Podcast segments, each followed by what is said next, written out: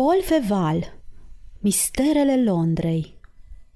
Partea a treia Marea familie.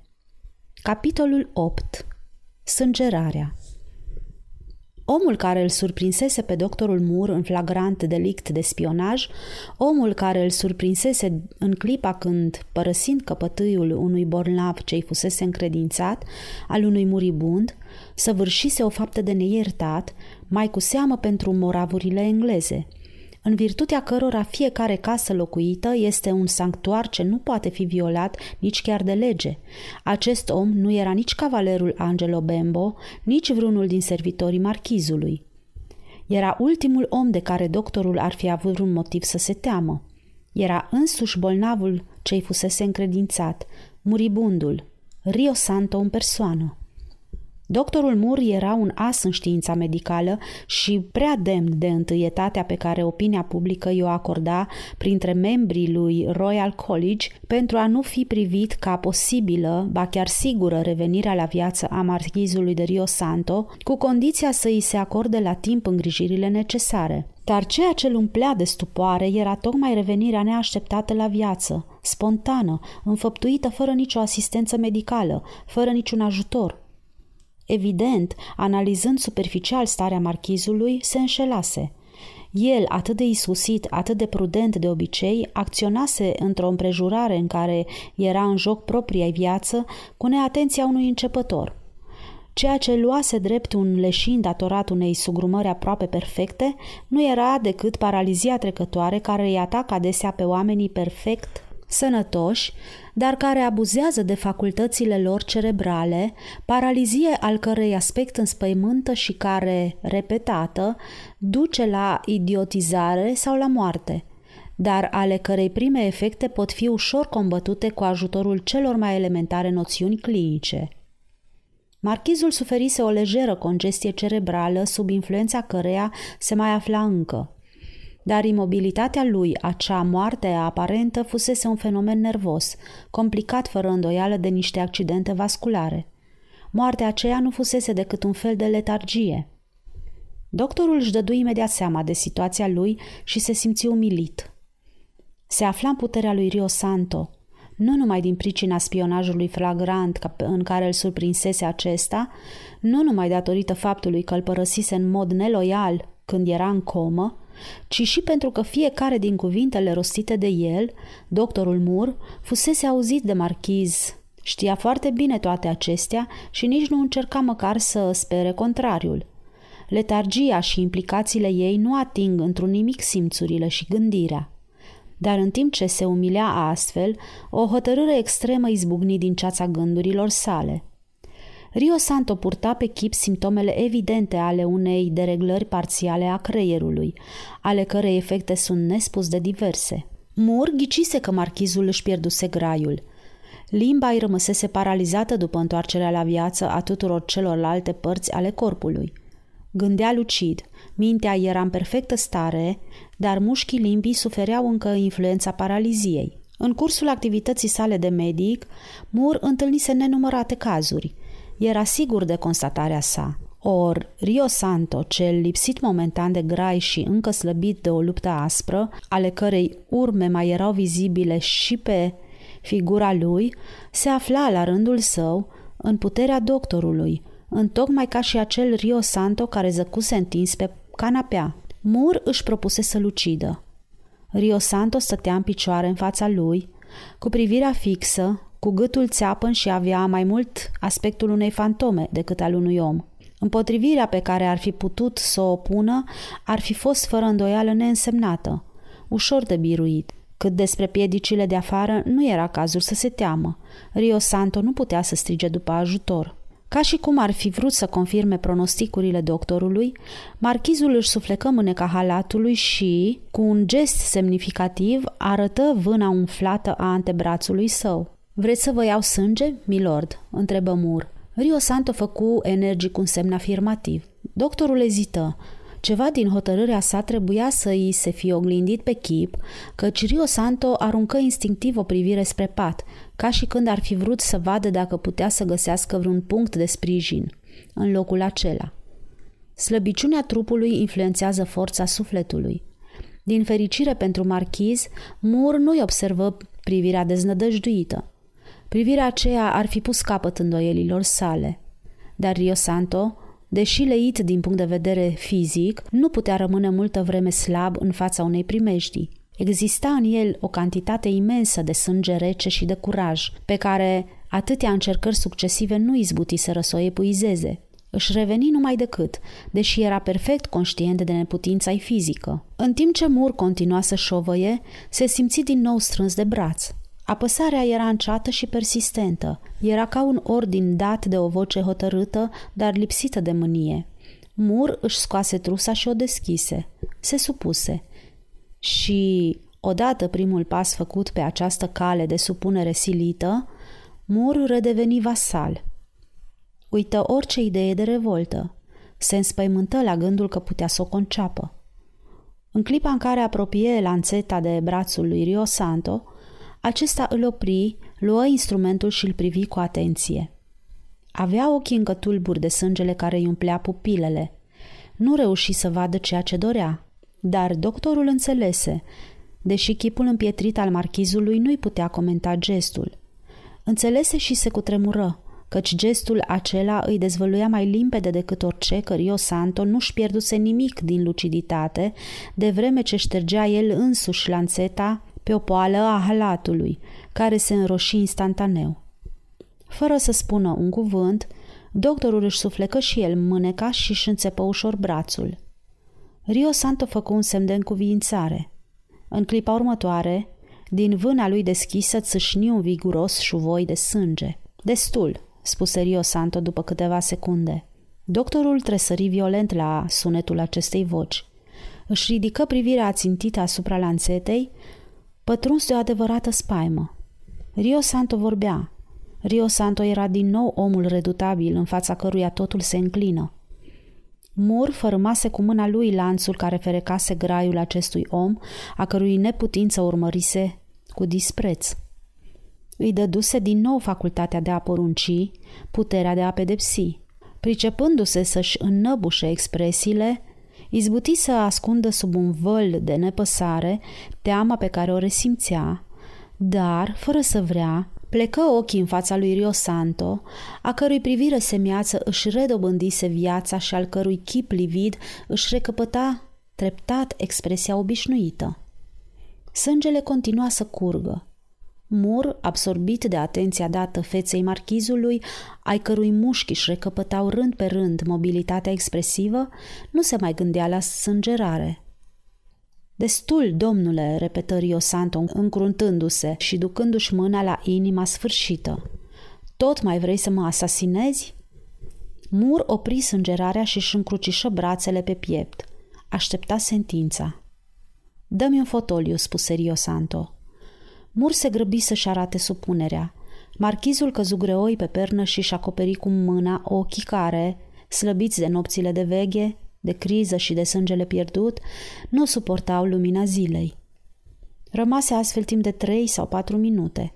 După aceea înălță capul. Fruntea-i palidă era din nou senină. Domnule doctor, spuse el, fără niciun fel de afectare, îți mulțumesc pentru faptul că ai violat secretul acestui bărlog.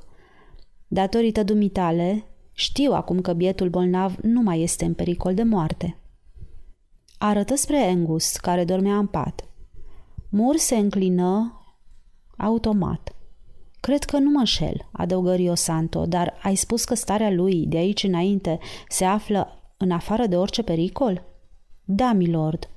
Domnule doctor, continuă marchizul, îți mulțumesc că ți-ai dezvăluit în fața ochilor mei sufletul, în timp ce zăceam acolo, în ghearele morții. Senioria voastră m-a auzit?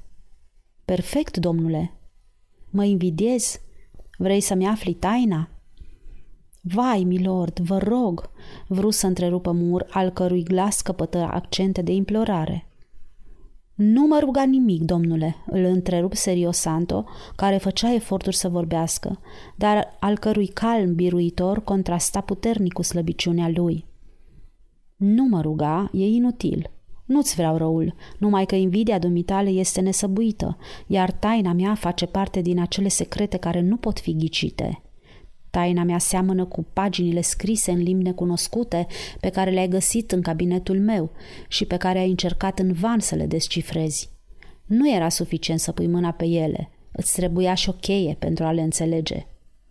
În aceste ultime cuvinte ale marchizului se simțea un dispreț rece, absolut, fără margini. Orgoliul lui Mur se revoltă înnăbușit în sufletul său.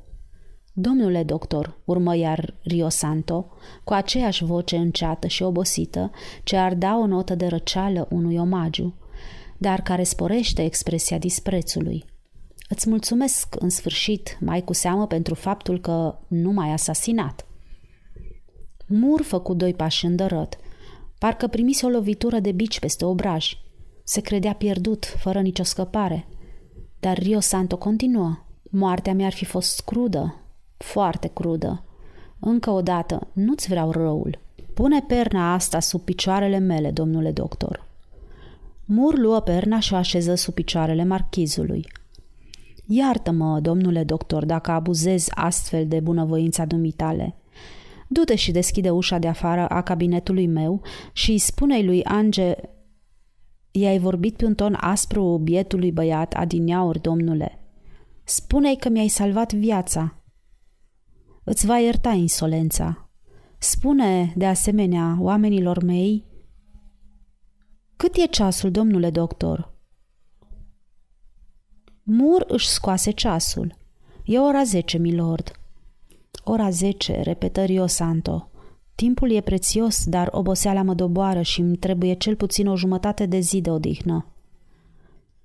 Spune oamenilor mei să nhame caii pentru ora patru. Cavalerul Angelo Bembo mă va însoți. Doctorul rămase pironit timp de o jumătate de minut, ca și cum ar fi așteptat și alte porunci, apoi se îndreptă spre ușă. După aceea, domnule doctor, continuă Rio Santo în clipa când Mur se îndepărta, să vin apoi. Am să-ți spun câteva întrebări. Mur se întoarse în cabinet pentru a deschide ușa exterioară. Trecând prin fața divanului în care se afla adineaur Rio Santo, cel învins de hazard și atât de aproape de moarte încât nu era nevoie decât să-l împingi puțin ca să se prăbușească în brațele ei, doctorul ridică din numeri, mânios pe sine însuși. Prilejul fusese ratat, dar ura lui Mur, brusc sporită de însă trădarea lui dată în vileag, făgădui să se răzbune. Se spune că prilejul nu se ivește de două ori. E foarte adevărat, dar pe oamenii abili nu îi interesează acest lucru, deoarece prilejul care nu vine poate fi creat. Mur deschise ușa exterioară a cabinetului. Ce se aude, domnule? Ce se aude?" strigă cavalerul Bembo. Viața domnului marchiz este în afară de orice pericol, signore, spuse Mur, apucându-l pe Lavli de zgardă pentru a-l împiedica să dea buzna în apartament. În afară de orice pericol, repetă Bembo într-un elan de bucurie comunicativă. Am fost nedrept cu dumneavoastră, domnule doctor. Sunteți un adevărat savant și un prieten demn. Vă rog să primiți scuzele mele și să mă considerați oricând la dispoziția dumneavoastră. Doctorul se înclină cu răceală și abia atinse mâna pe care Bembo i-o întinse. Signore, rosti el în șoaptă și cu o voce echivocă, n-am făcut tot ce aș fi vrut. Nu pot să-l văd pe don Jose?" întrebă Bembo. Nu acum. Senioria sa te însărcinează să pregătești caii pentru ora patru și se bizuie pe dumneata că îl vei însoți. Bembo sări în sus de bucurie. Vrea să iasă, strigă el. E o adevărată înviere. Ah, domnule doctor, sunteți un om priceput. Așa am crezut și eu multă vreme, răspunse Mur, scuturând din cap. Dar, crede-mă, signore, hazardul joacă un mare rol în lumea asta. Salută și închise ușa la loc. Angelo își spuse că pe semne doctorul devenise foarte modest, dar bucuria îl copleșea, alergă spre grajduri, urmat de Lavli, care înțelegea fără îndoială de vreme ce și el, dându-i tării tristețea de mai înainte, sărea în sus și umplea coridoarele cu lătraturile sale de bucurie. Între timp, Mur se întoarse în casa moșierului. Zgomotul pașilor săi îl trezi pe Rio Santo care ațipise în fotoliu. Iată, Au trecut șase zile de când n-am făcut nimic, spuse el. N-am văzut nimic, n-am auzit nimic. S-a întâmplat ceva pe la dumneavoastră, domnule doctor. Lumea s-a mirat de lunga dumneavoastră absență, milord, dar cei ce vă sunt fideli i-au pus lesne cu botul pe labe pe nemulțumiți. Milord, nu știu ce credeți despre mine, dar vă spun din adâncul inimii. Nebuni sunt cei care încearcă să vă înfrunte. Rio Santo a țintit asupra privirea lui profundă și calmă. Dar dumneata ești un om chipzuit, domnule doctor, rosti el cu simplitate. Fiecare om are în viața lui momente de rătăcire, milord. Fiindcă vorbim despre mine, am fost de două ori nebuna din iauri. Nebun că am vrut să vă ucid și nebun că n-ai făcut-o, îl întrerup serios Santo. Da, milord, răspunse doctorul. Nebun că n-am făcut-o. Rio Santo se răsuci în fotoliu. Partida s-a încheiat cu remiză, domnule, spuse el. Dumneata n-ai să-mi o ierți niciodată. Eu? Eu n-am timpul necesar să mă ocup de dumneata. Îți accept ajutorul ca și în trecut. Mă bizui oarecum pe dumneata și o fac cu convingere. Această încredere, milord, începu doctorul Mur, care se simți pentru o clipă ispitit să facă pe pocăitul. Încredere nu-i cuvântul potrivit, îl întrerupse Don Rio Santo.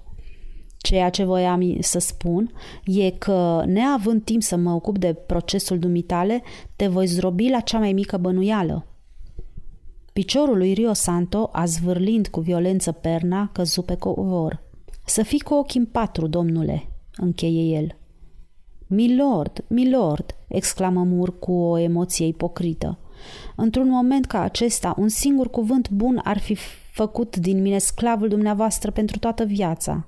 Privirea lui Rio Santo nu-și pierde expresia de superioritate calmă, dar mușchii gurii involuntar contractați făcură să-i tremure ușor vârfurile mustății sale fine, negre.